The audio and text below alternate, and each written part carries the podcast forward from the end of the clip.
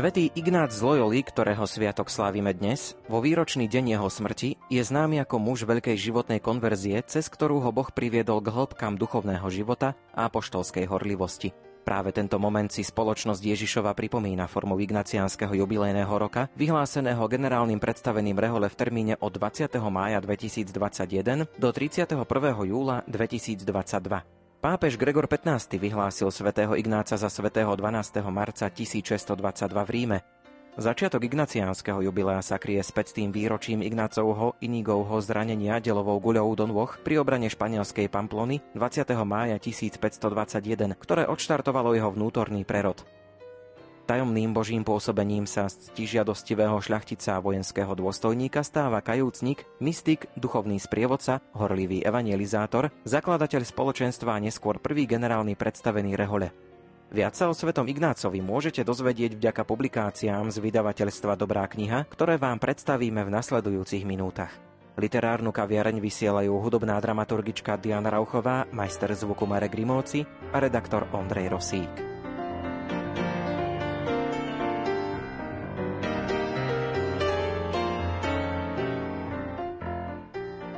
Publikácie z vydavateľstva Dobrá kniha si budeme spoločne predstavovať so šéf-redaktorom vydavateľstva Dobrá kniha Robertom Mesárošom. Začnime publikáciou Jezuitský návod takmer na všetko. Skúsme si predstaviť najprv autora Autorom je americký jezuita, ktorý sa volá James Martin. Je to čerstvý 60 narodil sa v roku 1960 Pensylvánii, čo je pomerne silno katolícky kraj. Aj vyrastal v katolíckej rodine, no tak ako väčšina jeho rovesníkov nebol v mladosti nejako veľmi aktívny. Vyštudoval ekonómiu, stal sa, u nás by to bol v podstate asi inžinier ekonómie, pracoval pre veľký americký koncern a žil v New Yorku. Tam sa mu prihodila zaujímavá skúsenosť, prišiel z práce, unavený, pustil si televíziu a náhodou tam natrafil na film o americkom trapistovi Thomasovi Mertonovi, ktorý je aj u nás pomerne známou osobnosťou a v tých 60 70 rokoch bol veľmi mediálne dosť silno prítomný. Tento film Jamesa Martina zasiahol, spôsobil nejakú konverziu alebo aspoň zvýšený záujem o náboženstvo. Spôsobil to, že James Martin napokon v 1988 vstúpil do spoločnosti Ježišovej, vyštudoval teológiu, stal sa kňazom. Od začiatku svojho kňazského pôsobenia bol veľmi silno prítomný v médiách, pôsobí ako redaktor veľmi rozšíreného a renomovaného amerického jezuitského časopisu Amerika. Takisto často vystupuje v televízii, má svoj vlastný YouTube kanál, je prítomný na internete a je autorom mnohých knižných publikácií. Keď sa teraz pozrieme práve na knihu Jezuitský návod takmer, to takmer máme v zátvorke na všetko. Aké je posolstvo tej knihy? Ako to možno interpretuje autor? Čo vy vnímate ako posolstvo? Kniha je pozvaním vytvoriť si, budovať si, pestovať si ako prvú vec vzťah k Bohu. Vzťah k Bohu pokladá Martin za niečo bytostne dôležité pre každého človeka. Nikde netvrdí, že to musí byť práve vzťah k Bohu katolického kresťana, ale tým, že on sám je katolíkom a veľmi silno zakorenený v cirkvi, samozrejme vychádza z toho, čo môže ako katolík ponúknuť a tým, že je členom spoločnosti Ježišovej, tak to ponúka práve so zreteľom na jezuitskú spiritualitu. To hlavné posolstvo je budovať svoj vzťah k Bohu a vnímať svoj vzťah k Bohu ako východisko riešenia takmer všetkých problémov. Preto aj ten jezuitský návod takmer na všetko. On sa v tej knihe dotýka mnohých životných okolností, mnohých životných situácií a práve z tradície spirituality svätého Ignáca čerpá návody, ako jednotlivým životným okolnostiam pristupovať.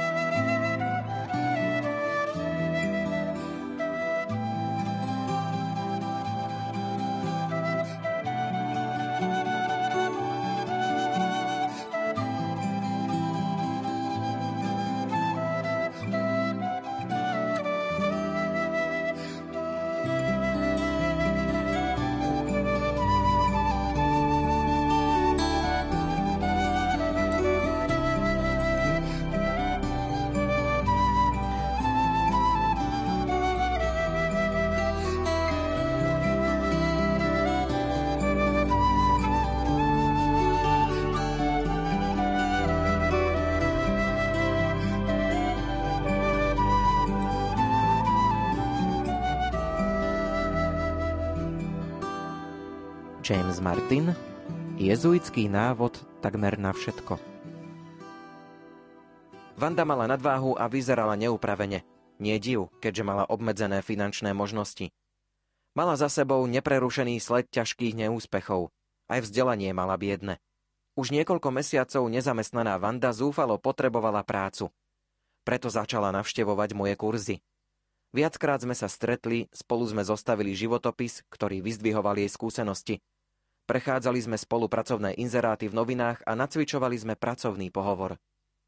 Nech sme robili, čo sme robili, Vanda si zamestnanie nenašla a ja som začal byť rozčarovaný z práce s ňou. Jedného dňa som to povedal svojmu jezuitskému duchovnému vodcovi menom Dick. Bol to usmievavý kňaz stredného veku s veľkými skúsenosťami v ignaciánskej spiritualite. Rovnako ako pri iných duchovných vodcoch, aj pri ňom som mal pocit, že mu môžem povedať všetko – a on zistil, ak som mu nepovedal všetko. Koľko sa zaoberáš spoločenským strediskom pri spytovaní svedomia? Opýtal sa. Nezaoberal som sa. Keďže moja prvoradá práca bolo štúdium, povedal som, sústredil som sa na to. V spytovaní svedomia som starostlivo preberal udalosti z prednášok, študovne, obedá večere s jezuitskými bratmi.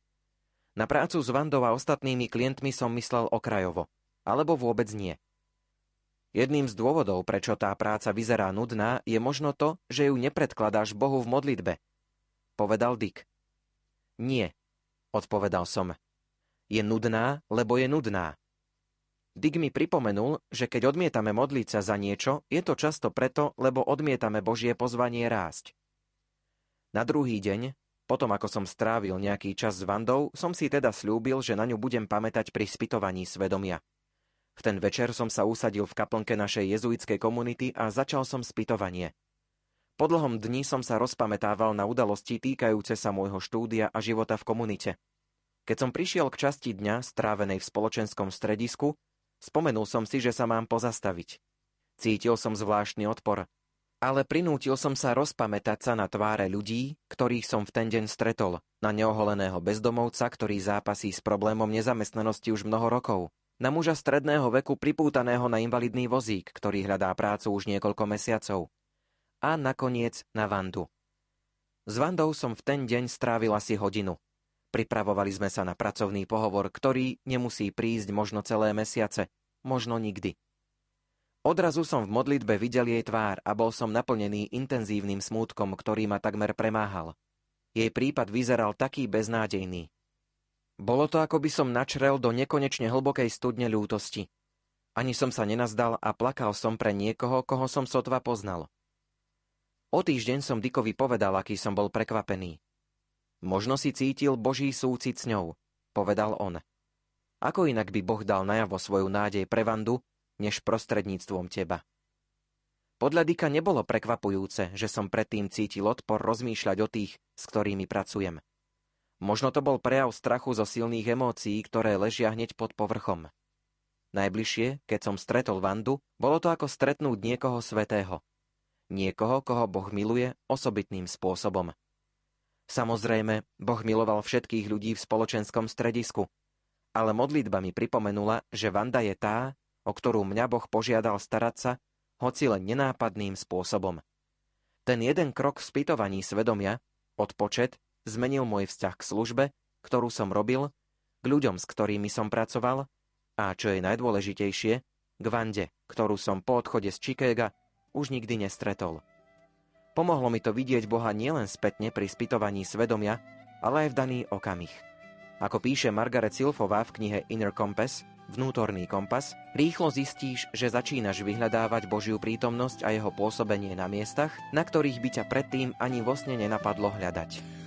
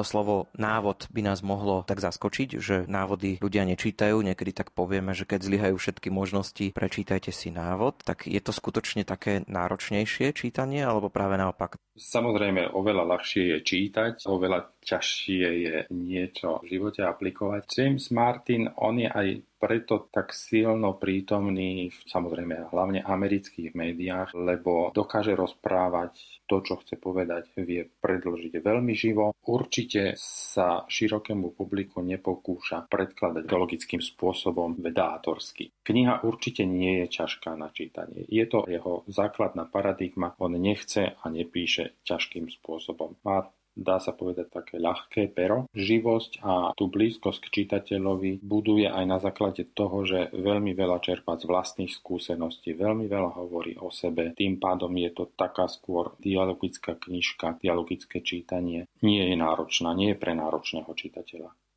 Knihu ste samozrejme čítali, váš osobný dojem je aký? Ja som na tej knihe pracoval ako redaktor, takže som bol do textu hlboko ponorený. Okrem toho, že je písaná veľmi živým jazykom, je písaná aj pestrým štýlom. Nájdeme v nej pasáže, ktoré čerpajú zo života samotného svätého Ignáca, lebo on je tvorcom ignacianskej spirituality, o ktorej je predovšetkým táto knižka. Potom samozrejme ako kniha kňaz a katolický teológ James Martin veľmi veľa čerpá zo svätého písma. On aj vo svojich iných publikáciách je známy tým, že veľmi aktuálnym spôsobom dokáže pozerať na biblické texty. A ako som spomínal, veľmi veľa čerpá z vlastných skúseností, z vlastných zážitkov. Sú tam aj živé autobiografické prvky. Zároveň je to autor, ktorý veľmi veľa číta a vie to, čo má načítané použiť, takže sú tam odkazy na mnohé diela, väčšinou amerických, ale kvalitných autorov a v neposlednom rade je kniha popredkávaná aj ukážkami z bohatej klenotnice jezuitských vtipov, ktorých teda je pomerne hodne.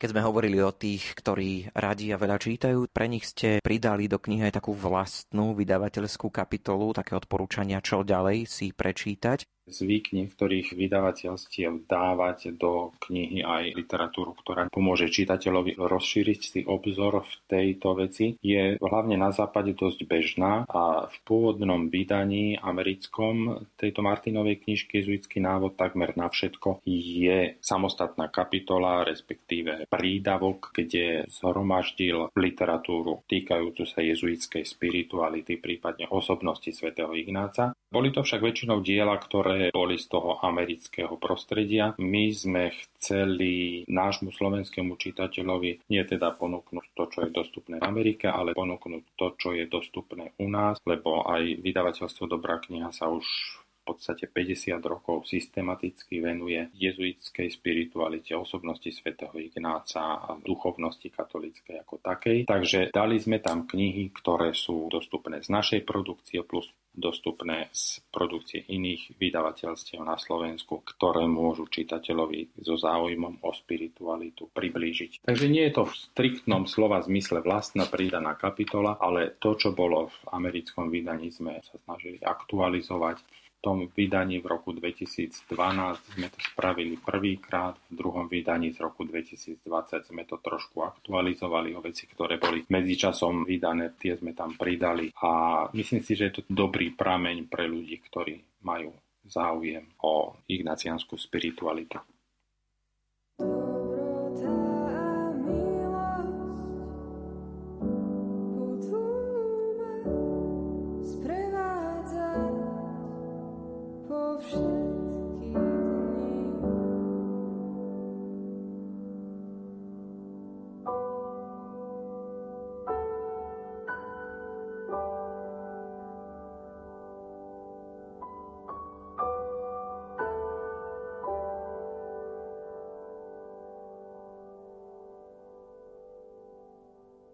Pokračujeme v predstavovaní kníh vydavateľstva Dobrá kniha so šéf-redaktorom vydavateľstva Dobrá kniha Robertom Mesárošom. Dnes sa venujeme v literárnej kaviarni Ignacianskej spiritualite. Druhá publikácia, ktorú si predstavíme, má názov Osamelý pútnik. Jej autorom je Jose Ignacio Telečeja Idigoras.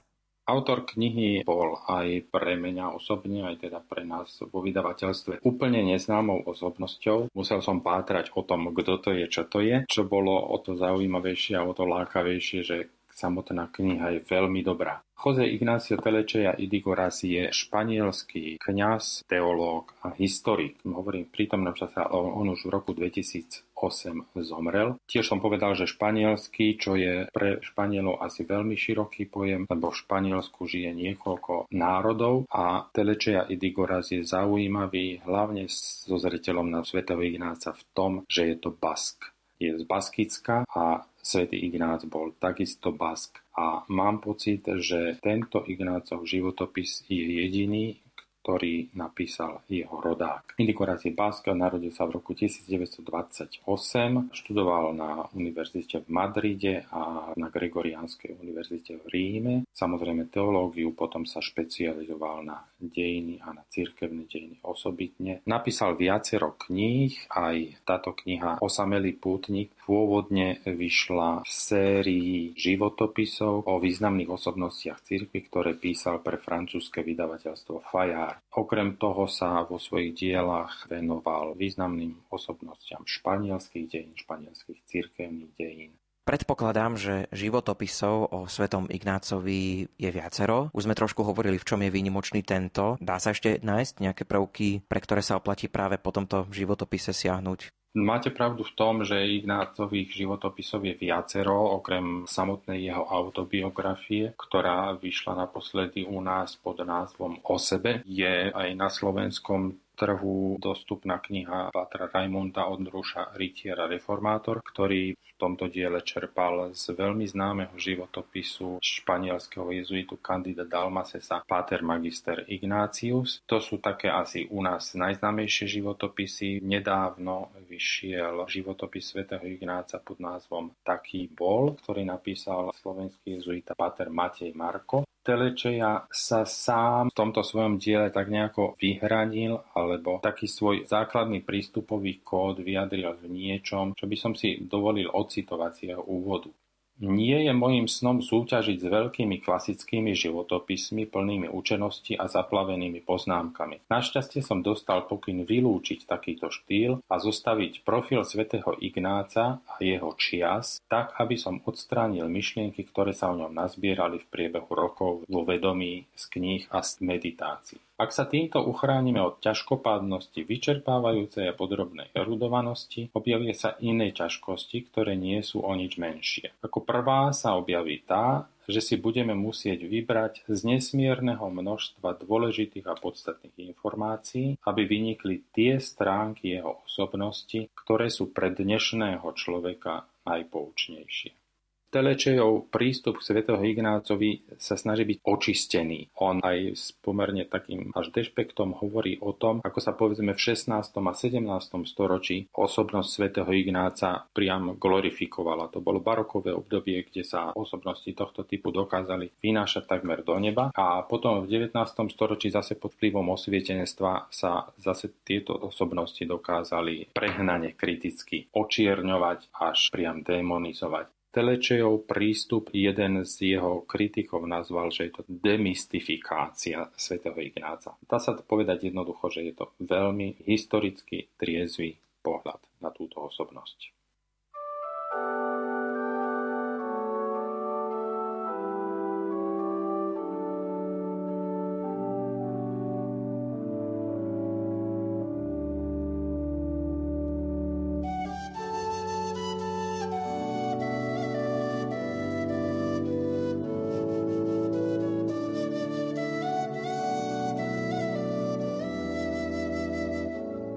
Jose Ignácio Telečea Idigoras Osamelý pútnik Treba nám zhrnúť. Rímskosť, ktorá sa stala pre spoločnosť Ježišovu takou charakteristickou, nie je ovocím kalkulov, ale historických náhod.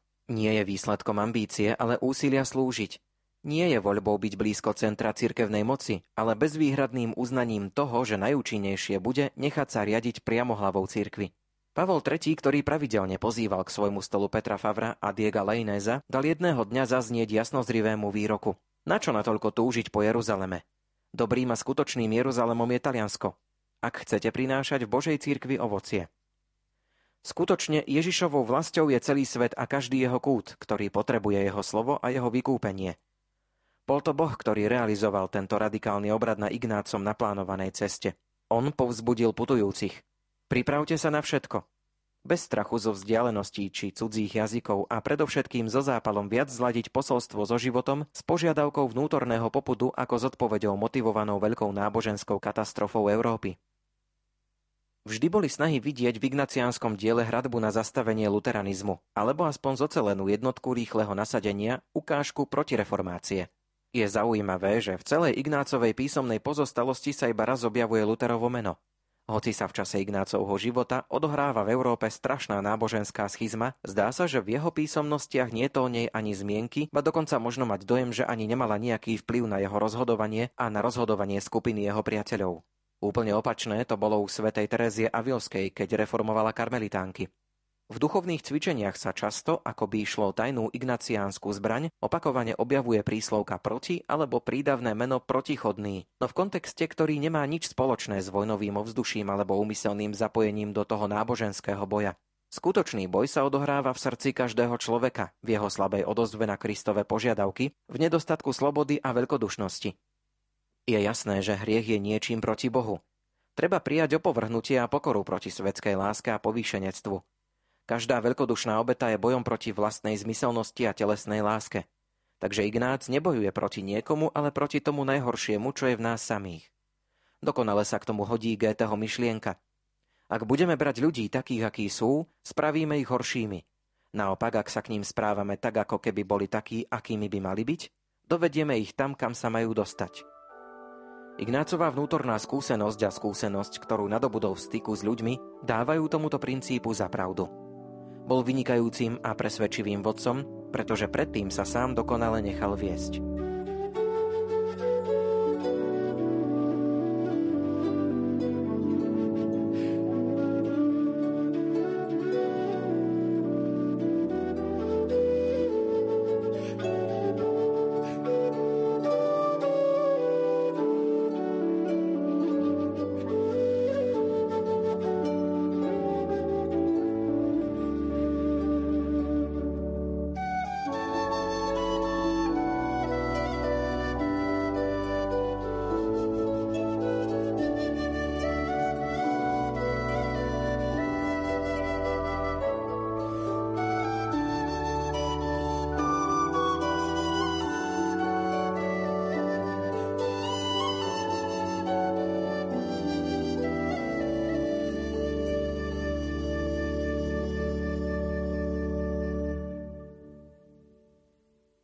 Publikácia je rozdelená do viacerých častí, tak môžeme si ich skúsiť priblížiť.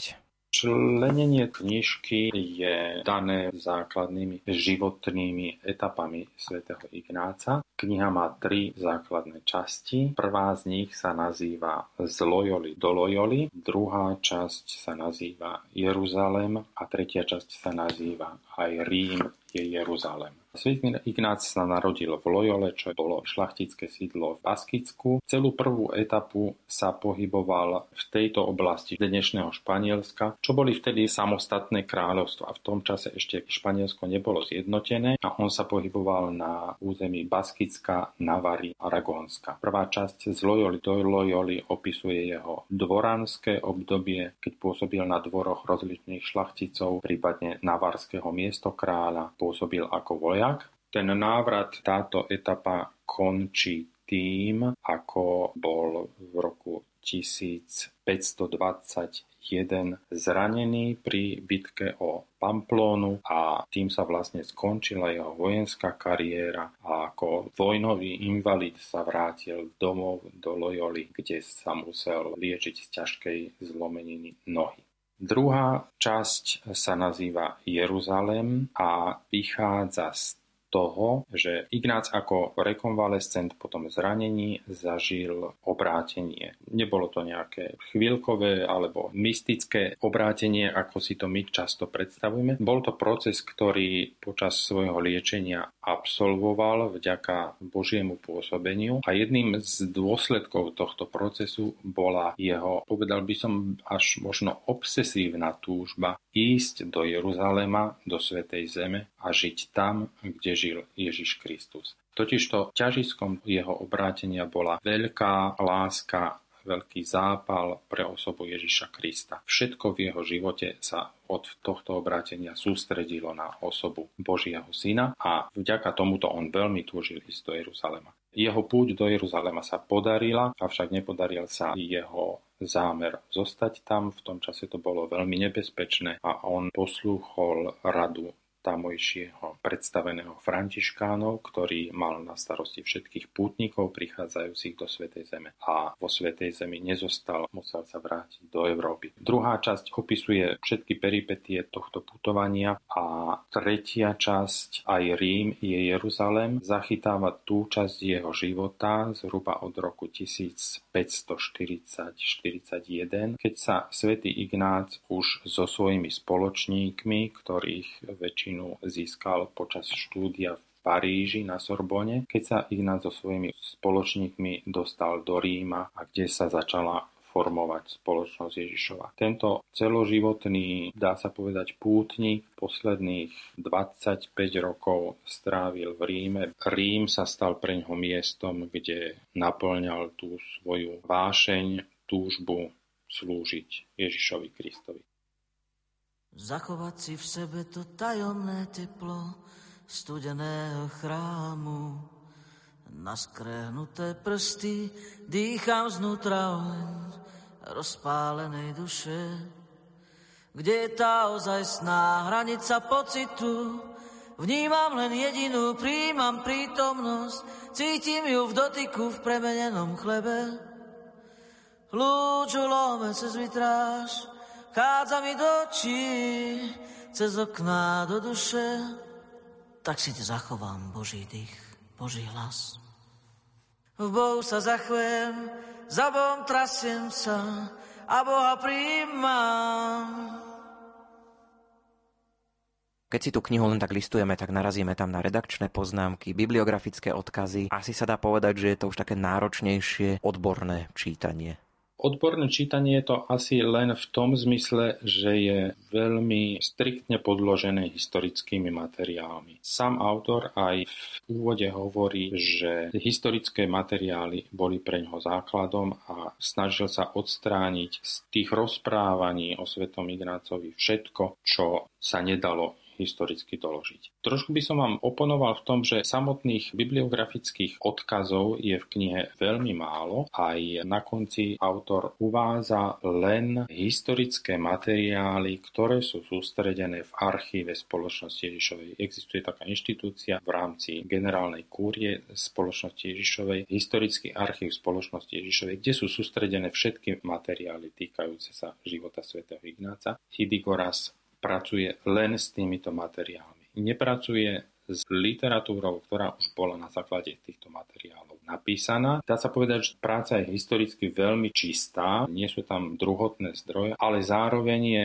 rozprávačsky veľmi dobre napísaná. Nedá sa povedať, že je to odborná publikácia. Je to životopis so všetkým, čo k tomu patrí. Sú tam veľmi živé pasáže, sú tam veľmi dobre zachytené historické okolnosti, ktorých tie rozličné španielské kraje v tom čase sa ocitli. Takže z tohto pohľadu je to aj veľmi zaujímavá taká sonda do španielských dejín, do situácie okolo zjednocovania Španielska v tom čase, do situácie okolo inkvizície, s ktorou sám svätý Ignác mal mal potýčky, keďže ako v tom čase čerstvo obrátený laik, on sa pokúšal robiť verejný apoštolát, čo bolo v tom čase neslýchané. Na základe toho sa inkvizícia o ho zaujímala. Skončilo to tým, že ho poslali, nech vyštuduje za kniaza a potom môže robiť apoštolát. Je to kniha, ktorá nie je zaťažená bibliografickým alebo vedeckým aparátom, je veľmi čítavá a samotný ten historický kontext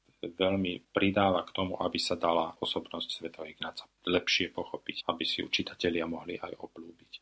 Slovenský názov knihy je Osamelý pútnik. Tá kniha v origináli sa volá, doslova by sa to dalo preložiť ako sám a peši. Je to narážka na to, že keď si predstavíme, že samotný Ignác prochodil celé Španielsko, ktoré má z jedného konca na druhý asi tisíc kilometrov a sám putoval peši zo Španielska do Benátok, aby mohol nastúpiť na loď do Svetej Zeme. Potom sa vrátil zo Svetej Zeme do Talianska, vrátil sa do Španielska naspäť putoval do Paríža, kde študoval, potom naspäť do Talianska. Čiže sú to obrovské vzdialenosti, ktoré si my dnes nevieme predstaviť, že by sme prešli po vlastných nohách. Tento moment putovania a toho, že Ignác bol väčšinu tohto času osamelý pútnik, bol to šlachtic, ktorý sa vzdal všetkých svojich výsad, stal sa v podstate žobrákom, ktorý túžil nasledovať Ježiša Krista v absolútnej chudobe. Tento moment putovania o samote a tisícok kilometrov, ktoré ten človek prešiel, myslím si, že stále tam veľmi na pozadí tej knihy prítomný. Ignác v tej samote a často vo veľmi dramatických okolnostiach prišiel celú južnú Európu.